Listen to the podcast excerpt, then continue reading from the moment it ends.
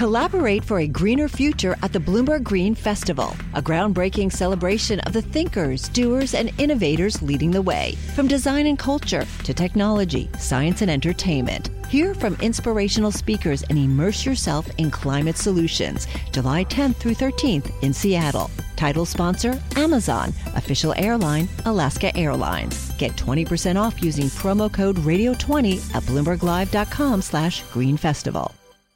You're listening to Bloomberg Law with June Grasso and Michael Best in New York, and I am Greg Stohr in Washington. When the Securities and Exchange Commission accuses someone of fraud, agency lawyers don't have to go before a federal district judge. The SEC instead gets to bring the case in house through an administrative process under which the agency wins more than 90% of its cases. Critics say the SEC has an unfair advantage at those trials, where the rules are very different from those in federal court. Among them is Lynn Tilton, the Patriarch Partners founder and so called diva of distress, who is facing SEC allegations she misled investors about the value of risky pools of corporate loans. Her case, which could end her career and cost her $200 million, is now awaiting a ruling by an SEC administrative law judge. With us to talk about the SEC and its administrative complaint process is Robert Herskovits, a lawyer at Hers- Herskovits PLLC who represents securities industry participants in enforcement actions. Rob, thanks for joining us. Can you just give us a quick example or two of how the rules in an SEC administrative proceeding differ from what they uh, might be in federal court? Uh, sure, and thank you for having me today. Uh, there's really um, uh, two areas that I think um, uh, of our particular importance. Uh, one concerns timing, and the second concerns discovery. So, as it relates to timing, um, although the rules were uh, loosened somewhat, uh, once the commission uh, decides to bring an enforcement action, uh, and in the case of Lynn Tilton, they did a five-year investigation and then brought an enforcement action. Uh, un- under the old rules, she had but four months to, to defend herself. Uh, under the amended rules, which she was not able to avail herself of, it, it could be as long as 10 months, um, which to some may sound like a reasonable amount of time, uh, but to most people and, and, and folks that have to uh, d- defend people like Ms. Tilton, uh, 10 months um, to uh, parse through what could be millions of documents, um, get your thoughts together on what would be appropriate motions uh, is not a sufficient amount of time. And I think most federal judges would likely agree with that uh, and provide for a more expanded uh, schedule. So, uh, so, so, just to be clear, the rules have changed. They've gotten a little bit better, but not not good enough in your view. I believe that the changes were cosmetic in nature and not substantive. Rob, why is it that the SEC can have different rules if it brings a proceeding internally with an administrative law judge versus if it brings a case in federal court? Well, uh, look, the, the rules were, were, were properly promulgated. So he, he, one can't say that the rules themselves are uh, inherently illegal. Uh, and there are certainly uh, times when it is appropriate for a matter to proceed in an administrative setting. Uh, but the fear is that these rules are being uh, abused, uh, and the administrative actions are being used for matters which are um, too complex and deserving of the protections afforded in federal court.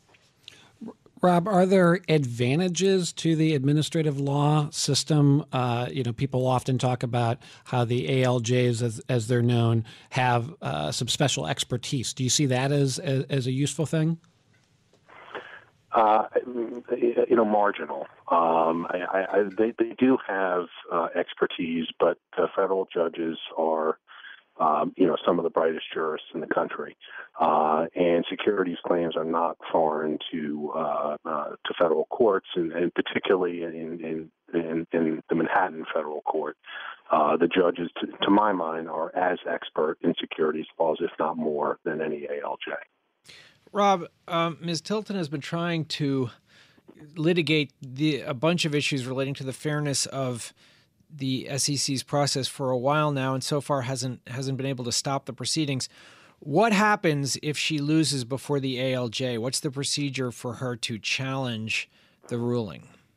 Well, she can. It's essentially you know a two-step process. She can she can file an appeal to the commission itself, uh, which statistically speaking um, uh, will not get her uh, the outcome she she hopes for, assuming uh, she doesn't win a trial. And at that point in time, she can appeal to uh, uh, to uh, you know a federal court, um, um, a circuit court, and challenge uh, you know what, what she'll argue to be due process violations at the trial level. Rob, we only have about 30 seconds left, uh, but but t- tell me one thing that Lynn Tilton argued earlier in the case was that she should have the right to go to federal court uh, before the SEC trial went forward. Would that be uh, a, a, good move? The, the, uh, challenges of that nature are um, are typically rejected. Were rejected in her case the bottom line is that there's something called exhaustion of administrative remedies, which means put your best foot forward at the trial level, and if you exhaust all your remedies there, you can you can appeal above. We want to thank our guest, Rob Herskovits, a lawyer uh, who represents securities industries participants in enforcement actions by the SEC. Uh, thank you so much. That's it for this edition of Bloomberg Law. We will be back tomorrow. Thanks to our technical director, Reginald Bazile, and our producer, David Sucherman. You can find more legal news at BloombergLaw.com and BloombergBNA.com, plus a, an invaluable website for the legal community at BigLawBusiness.com.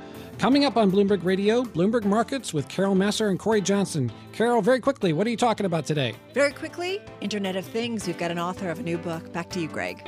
Thanks so much, Carol. That's coming up. This is Bloomberg.